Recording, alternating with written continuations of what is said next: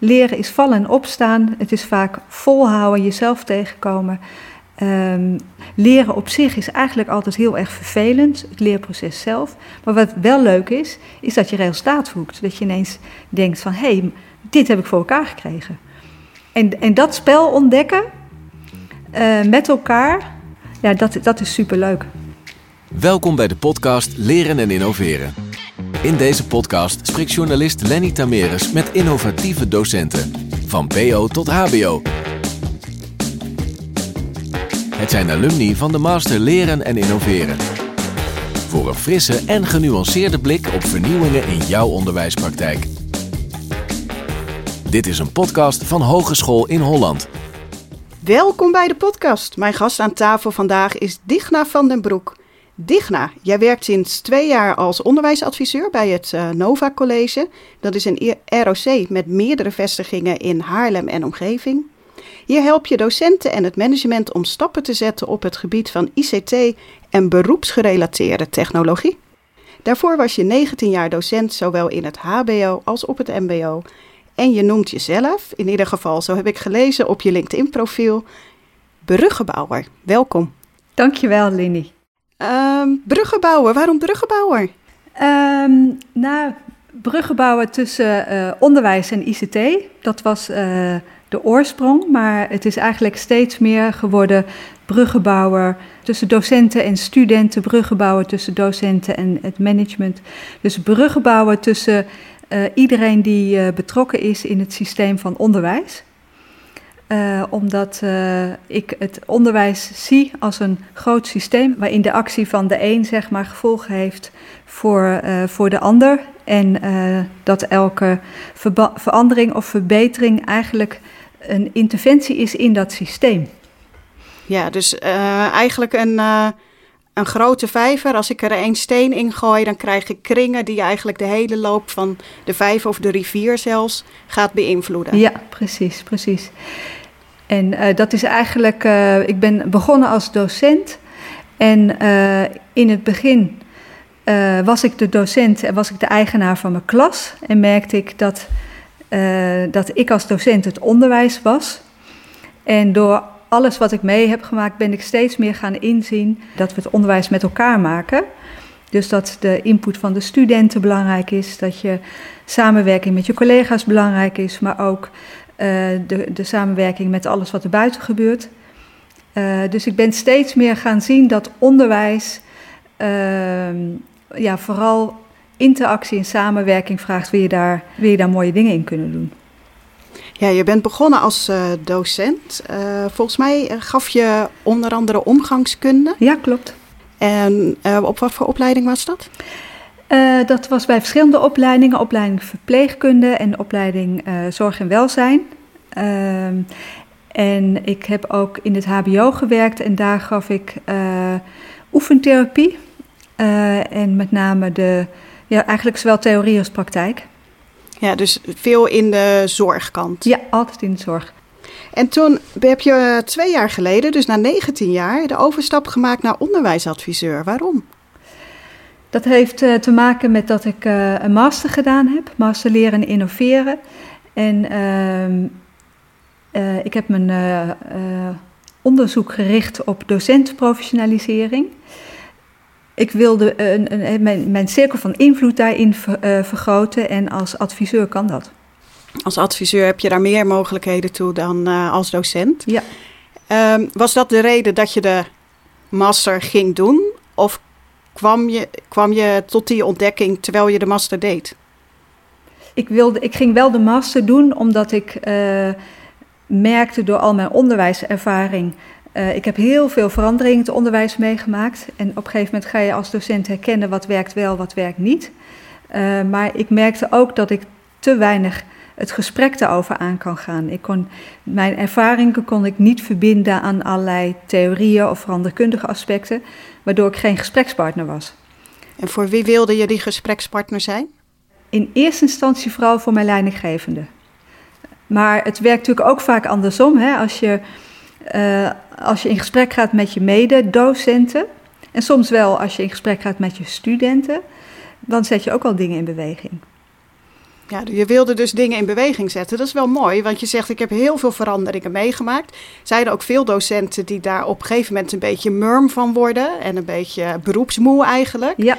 En jij kreeg juist de neiging om te denken: nee, wacht eens even. Ik wil mijn cirkel van invloed groter maken, zodat ik positieve invloed daarop uit kan oefenen. Ja, precies. Want mijn ervaring is dat uh, zeg maar heel veel professionalisering overkomt docenten.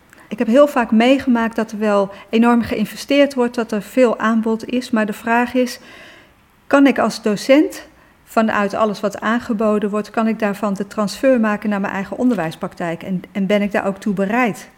Is dat ook uit, dat ik heel benieuwd, is dat ook jouw uitgangspunt voor jouw onderzoek geweest? Wat je bent gaan doen uh, tijdens de master leren en innoveren?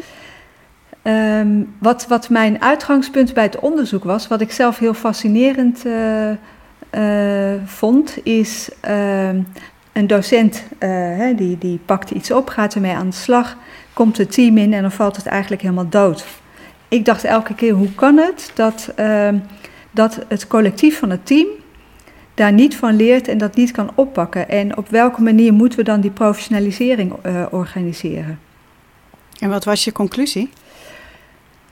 Nou, mijn conclusie is dat je uh, als je een, hè, als, als een docent zich wil uh, professionaliseren op een bepaald gebied, hm. dan is het wel belangrijk dat je dat eerst vooraf afstemt met jouw team en ook met je leidinggevende. Van ik, ik ben hier, ik ben van plan om, om hiermee aan de slag te gaan, is dat akkoord. en op het moment dat iemand ermee aan de slag gaat, dan is het heel belangrijk dat er een een, een bruggenbouwer is tussen degene die dat aan het uitzoeken is en de rest van de teamleden. Dat je gaat kijken van hoe en op welke manier kunnen wij hier dan als team mee aan de slag. Iemand moet echt die rol pakken. Ja, ja. En, en wat ik ook geleerd heb is, uh, dat vond ik zelf ook wel uh, voor mij een eye-opener eigenlijk, uh, dat het leren van docenten is is altijd een sociale activiteit en contextgebonden. En wat bedoel ik daarmee? Um, je hebt een, een, probleem in de praktijk en daar wil je iets mee. En mm. eigenlijk moet dat leren in het team plaatsvinden. Je hebt, uh, op het moment dat jij uh, iets wil leren of wil veranderen, dan moet je eigenlijk een beetje uit je comfortzone. Dat voelt vaak ongemakkelijk. Je moet durven experimenteren. Uh, hè, dus als we kijken naar bijvoorbeeld een nieuw ICT-programma, vaak is dat een hoop gedoe. daar snap je de technologie niet of krijg je het effect niet wat je wil. En dan heb je iemand nodig die tegen jou zegt ja, het is ook even helemaal uh, hè, vervelend. Of uh, hou even vol. Of uh, heb je aan die gedachte om even hulp te vragen. Dus je hebt een maatje nodig. En, ja, de emotionele steun, zeg maar, door dat veranderingsproces ja, heen. Ja, ja, ze noemen dat grenservaringen. Je gaat grenservaringen opdoen. En je hebt daarbij iemand nodig die jou helpt om, om je daartoe te verhouden. En uh, wat ik zelf heel mooi vind, is, uh, ik heb uh, bijvoorbeeld een docent begeleid. zij wilde meer aan de slag met ICT. Hè. ICT was een grote donkere wol wolk boven haar hoofd. En zij stond ook wel bekend als niet heel ICT-vaardig. En zij ontdekte dat door, doordat zij dat samen met iemand deed, dat zij veel meer durfde te experimenteren en ook het gevoel had van ik sta er niet alleen voor, we doen het met z'n tweeën. En mm -hmm. wat ook heel mooi was, was toen zij succesvol werd, uh, werd zij steeds enthousiaster. En dat ging het team opvallen. He, van eerst ja, was als je toch... van helemaal, precies, van helemaal niet ICT-minded naar wel ICT-minded gaat, is dat natuurlijk een ontwikkeling die collega's wel moeten zien. Ja, en dat, is, uh, dat vind ik ook het mooie. Dat is ook wat eigenlijk de theorie wel beschrijft. Hè? Als je die, zeg maar, uh, die, die worsteling, die wordt eigenlijk omgezet in enthousiasme. En als je dat enthousiasme dan, ja, als je dat in het team kan brengen, dan gaat dat als een enorme motivator werken. Dus, dus je, zeg maar, de beweging die opkomt, die kun je heel sterk inzetten om draagkracht voor de verandering te krijgen. Alleen dat moet je echt sturen. Je moet zo iemand dan ook uh, echt, echt de kans geven om, om, om dat enthousiasme te delen of te laten zien waar hij of zij mee bezig is. Als ik je zo hoor, vind je het erg belangrijk om aan te sluiten op de persoonlijke ontwikkeling van de docent. Klopt dat? Ja, want één ding wat ik heel erg geleerd heb, is dat uh, elk mens, of dat nou een docent of, of een student is, die heeft zijn eigen leervragen en zijn eigen leerpad. Ehm, en ik had ook een andere docent die worstelde heel erg eigenlijk met, met, de, met haar rol. zij voelde zich beroepsbeoefenaar die heel graag dat beroep wilde overbrengen. Over welk beroep hebben we het? Dit was uh, verpleegkunde. Oké, dus zij, zij stond voor de klas, maar eigenlijk voelde ze zich meer verpleegkundige dan docent. Ja, ja, ja. En dat is vaak in het MBO, hè, want uh, uh, veel, ja, het, het, is natuurlijk een beroepsopleiding, dus je hebt ook die beroepsmensen nodig. Um, alleen bijvoorbeeld een, een voorbeeld, hè, het, in een van de teams waar ik in zat, uh, werd een zijstromer aangenomen. Zij zat vrijdag nog op de ambulance en maandag stond zij voor een klas. Wow. Uh, en natuurlijk gaat zij dan over haar werk vertellen, want dat is het enige wat zij op dat moment zijn referentiekader heeft. En waarom is het dan een probleem als ze zich vooral verpleegkundige voelen of ambulanceverzorgende? Nou, omdat als je. het MBO heeft eigenlijk drie doelen kwalificeren, socialiseren en uh, alloceren. Hè, studenten helpen met doorgroeien. Mm -hmm. maar die doelen die liggen anders voor de docent als voor de student. Als docent ben je geneigd om te zeggen, uh, die student hè, die moet zijn diploma halen als beginnend beroepsbeoefenaar. Maar een student van 15 of 16 die is helemaal niet bezig met onderwijs. Uh, die Waar is die wel mee bezig? Nou, die is vooral bezig met, met zijn omgeving en met zichzelf. De identiteit te ontdekken, uh, te kijken hè, wat, wat, wat de peers voor hem zijn. Zich aan het losmaken van instituten, aan het losmaken van regels. Um, dus onderwijs staat gewoon niet bovenaan. Staat vaak, bungelt ergens onderaan, zou ik bijna soms willen zeggen. En hoe heb je deze verpleegkundige daarbij geholpen? Uh, wat we gedaan hebben is. Uh, uh, ja, allereerst heb ik haar de vraag gesteld: voel jij je nou verpleegkundige of voel je docent? En die vraag emotioneerde enorm. En oh. toen zei ze: Ik voel me eigenlijk nog steeds verpleegkundige. en, en ze zei: Ik weet ook niet of ik wel docent moet blijven. En toen ben ik met haar gaan onderzoeken, maar zou je dat wat jou zo aantrekt in, in verpleegkunde, zou je dat ook kunnen gebruiken in het onderwijs? Want verpleging gaat er ook om dat je er bent voor de ander, dat je iemand helpt uh, te stabiliseren of beter te worden. Uh, zou, zou je dat ook kunnen doen binnen het onderwijs? En toen ben ik met haar gaan kijken, wat, wat zie je nou eigenlijk bij jouw groep waar zij jou nodig zouden kunnen hebben? En uh, wat zij ontdekte was dat deze jongeren heel onzeker waren. Ze hadden eigenlijk in elke stap hadden ze bevestiging van haar nodig. En toen ben ik met haar gaan zitten en gaan bedenken: en hoe zou jij dan voor die bevestiging kunnen zorgen? En hoe zou je ervoor kunnen zorgen dat zij de stappen in gaan maken? En toen werd onderwijs ineens leuk. Wat heeft ze veranderd praktisch gezien in de les? Wat is ze anders gaan doen? Um, ze is. Uh, uh, zij gebruikte altijd heel veel PowerPoint, ze legde heel veel uit. Daar is ze mee gestopt. Uh, ze is ehm, uh, steeds kleine opdrachten gaan doen. En opdrachten waarin de student succesvol kon zijn. Dus uh, de opdracht moest heel helder zijn. het moest duidelijk zijn voor de student wat moet ik gaan doen, binnen welke tijd. Ehm, en wat ze ook heeft gedaan is dat ze samen met de studenten is gaan experimenteren met technologie. Ehm, en dat vond ik eigenlijk zelf wel het meest ja, het meest mooie. Op een gegeven moment zei ze, had ze bedacht van ik wil de studenten zelf filmpjes laten maken over een bepaald onderwerp. Uh, zij wist helemaal niet hoe dat moest, dus ze had tegen de studenten gezegd we gaan het uitproberen. Dat ging helemaal niet. Dat ging eigenlijk uh, kant mis, want uh, ze wisten niet hoe ze moesten opnemen. Nou, dus zij zei aan het einde van de les, meiden, ik vind het echt heel vervelend, maar deze les is helemaal mislukt. Terwijl ehm, haar studenten zeiden: Nee, mevrouw, dit is gewoon heel erg leuk. Uh, ja. dus, en toen ben ik met haar gaan zitten en heb ik aan haar gevraagd: Maar wat zag, zag je nou eigenlijk gebeuren in deze les? Want uh, ze zijn gaan samenwerken, ze zijn hebben geprobeerd oplossingen te zoeken. Uh, ze hebben ook geleerd dat als het niet lukt, dat dat ook kan. Soms lukt het niet om een oplossing te vinden. En toen ineens zijn ze van verhip, dat. dat gedoe met die technologie maakt dus eigenlijk leren in een ander domein mogelijk. Dus het was een ontdekkingsreis uh, van uh, hoe, hoe je eigenlijk, uh, ja, wat leren eigenlijk is. Leren is vallen en opstaan, het is vaak volhouden, jezelf tegenkomen. Leren op zich is eigenlijk altijd heel erg vervelend. Maar wat wel leuk is, is dat je resultaat voelt. Dat je ineens denkt van, hé, hey, dit heb ik voor elkaar gekregen. En, en dat spel ontdekken uh, met elkaar, ja, dat, dat is superleuk. En daar ben ik heel benieuwd, want uh, dit is natuurlijk een hele mooie overgang naar jouw eigen ontwikkeling. Want je zegt eigenlijk op verschillende manieren, uh, leren begint aan het eind van je comfortzone. Hoe is jouw eigen leerproces geweest en uh, hoe heb je dat beleefd? Um, ik ben iemand die heel veel ophaalt. En mijn uitdaging was om dat juist te beperken, want ik vind alles leuk en interessant. Um, en ook, heel uh, herkenbaar. Ja, en ik had ook heel erg de neiging om voor de troepen uit te lopen.